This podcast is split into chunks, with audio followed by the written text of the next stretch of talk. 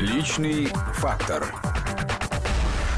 Мы ждем сейчас, к нам должен прийти в гости человек, который знает все об общественном мнении. И не только. Мне кажется, он вообще все должен знать, судя по разбросу опросов, которые они проводят. Все про статистику, все про то, как устроено наше общество, и даже может предсказать многие процессы. Ждем мы а, генерального директора Всероссийского центра изучения общественного мнения Валерия Федорова. Здравствуйте. Рада вас приветствовать. Здрасте. Может быть, чай, кофе? Чай можно?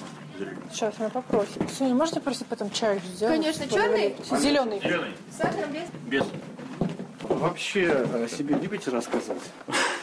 Себе любимым. Ну, не скажу, что э, значит, я этим злоупотребляю. Ну, в общем, могу и рассказать. Секретов немного. Волнуется вообще перед э, интервью обычно? Обычно нет. Так, нам сейчас узнаем какую студию. Но могу и заволноваться, если надо. По сценарию. Да? Сейчас мы посмотрим сценарий, скажем вам, как надо. Хорошо. Вы, вы как социолог вообще пробовали посчитать, сколько раз вы давали интервью? Интересно. Не, ну как, подсчитают, я думаю. Потомки, когда понесут на погост, выгравируют. Он дал 7 тысяч. Оптимистично. Все там будут. Всем здравствуйте, это программа «Личный фактор», в которую мы обычно приглашаем известных людей и пытаемся понять, что же эта личность скрывается в том или ином человеке. Как обычно, ведем ее мы, Анастасия Борисова. И Руслан Быстров. И сегодня у нас в студии генеральный директор Всероссийского центра изучения общественного мнения Валерий Федоров. Здравствуйте, Валерий Валерьевич. Здравствуйте. Валерий Валерьевич, мы тут подумали и решили необычно начать программу. Вот вы же социолог, вы и ваша команда постоянно задаете людям вопросы. А какой бы вы хотели, чтобы вам задали вопрос? Да, вы меня ставите в тупик. Никогда об этом не задумывался. Вот. Ну хорошо, давайте спросите меня что-нибудь о будущем. О будущем нашей компании и нашей индустрии, нашей отрасли. Ну хорошо, возможно, если у нас останется на это время, потому что у нас программа все-таки не об отрасли, а о вас, да, как о человеке, может быть, мы и поговорим про социологию. Ну, давайте начнем все-таки с вас в таком случае. Вы, насколько мы знаем, провели свою большую часть своего детства в Крыму. Да все практически детство до 16 лет, да, в Крыму. А и даже есть конкретный город Керчь, вот, куда сейчас строят Керченский мост. Родились вы в Калинине. Я к тому, что мы с вами Да, земляки. И вы да. же не первый земляк, который приходит в нашу программу. Э, Это отличная новость. Вот у меня там мама живет в Твери, э, сестра с семьей, да, и я там регулярно бываю. Ну, все-таки, по большому счету, конечно, родина это Крым. Потому что вот самые такие приятные э, годы э, до поступления в МГУ провел в этом теплом краю. А помните какие-то истории из вашего детства, да, которые у вас ассоциировались бы с Крымом? Да все там Какие, асо- момен- какие моменты любите все, вспоминать? все ассоциировалось с Крымом.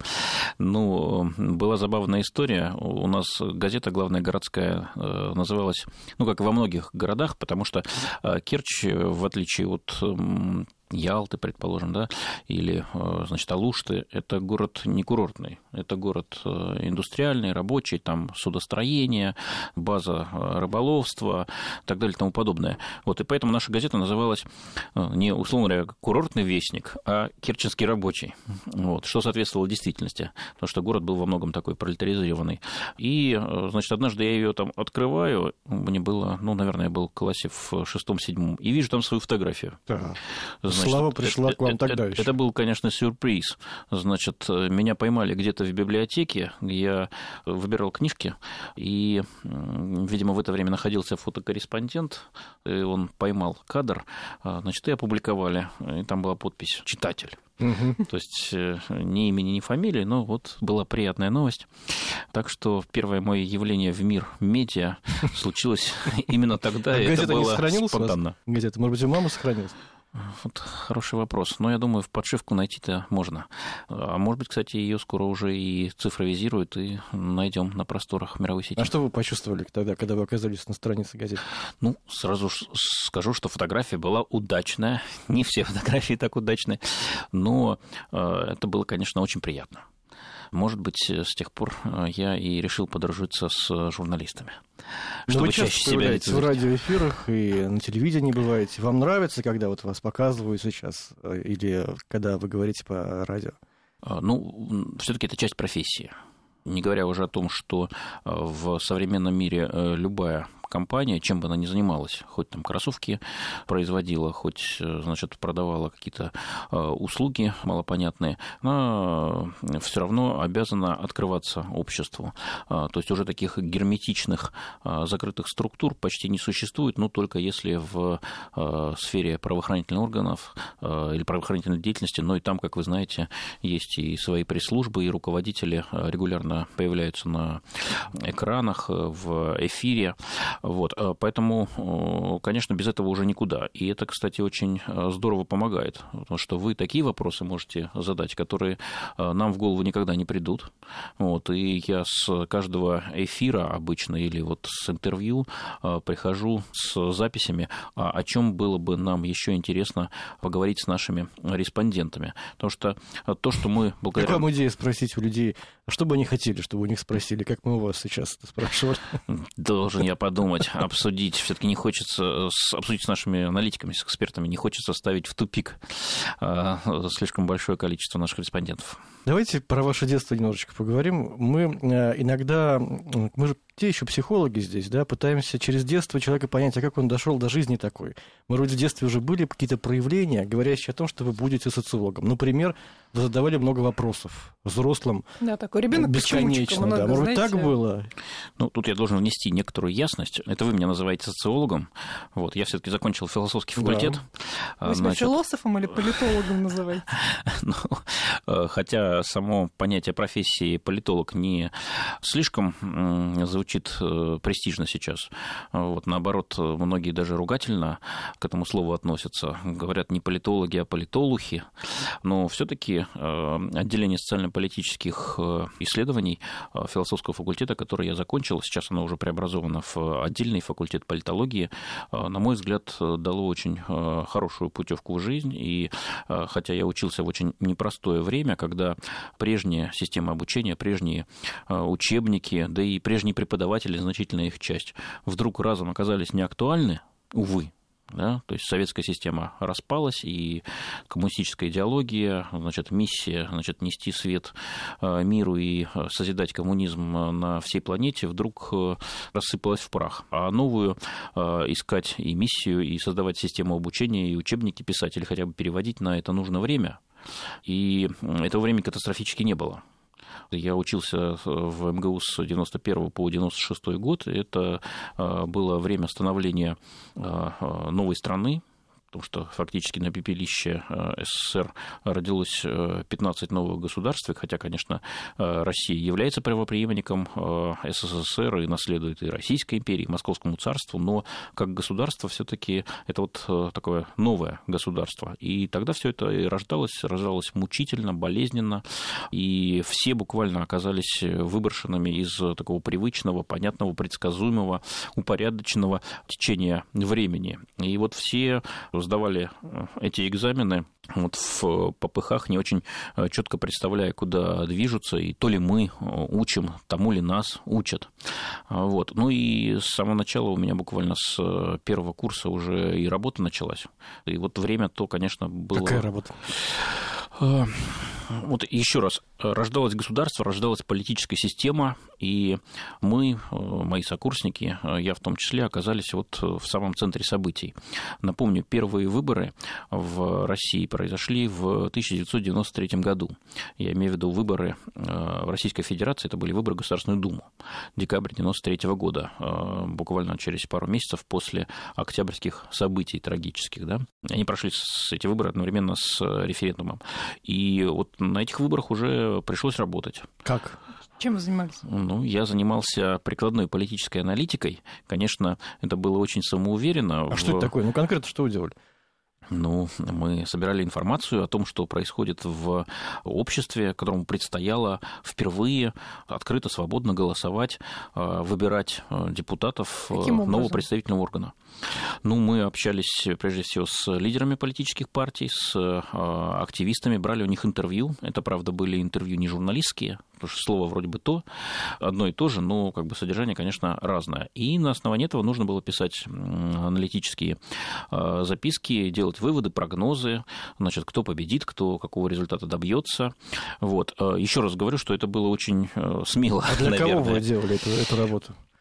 Ну, для э, бизнеса, для политических э, наблюдателей, в том числе и иностранных, э, для органов власти наших, российских, потому что не все же выборные. Вот, предположим, Центробанк – важный орган власти, но не выборный, а назначаемый.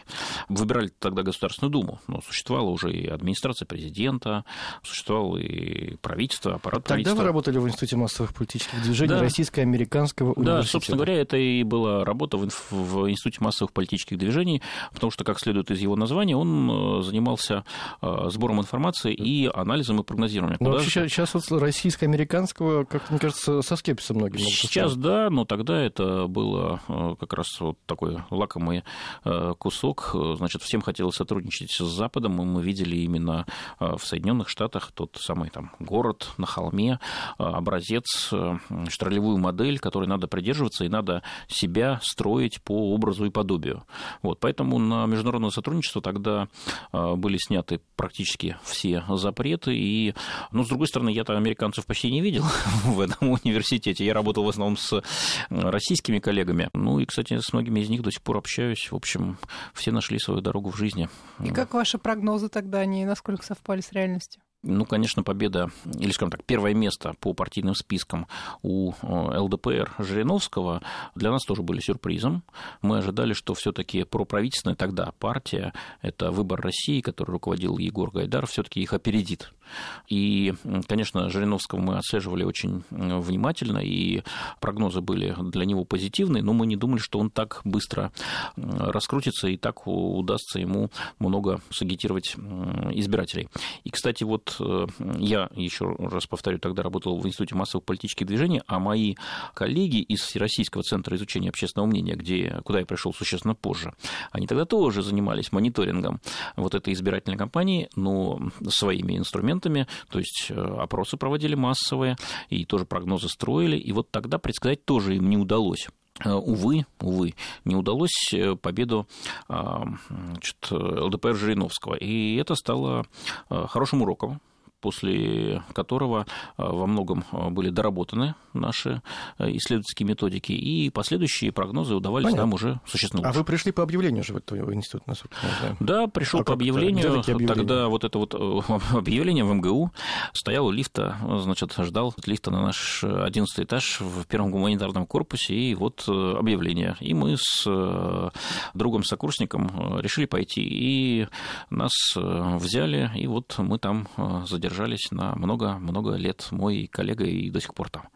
А вот вообще поступая на философский факультет, отделение политологии, вы какие прогнозы на жизнь для себя строили? Ведь политолог не самая такая очевидная специальность. Чем вы вообще думали, когда да, поступали? Чем вы собирались заниматься? Э, Ну, у меня был выбор. Э, Собственно говоря, я, я кроме политологии э, в МГУ рассматривал еще два варианта. Это историко-архивный институт, он тогда гремел. Юрий Афанасьев, знаменитый, был его директором или ректором, а, точнее. Вот. Это был такой патентованный демократ, который потом даже написал книжку «Опасная Россия».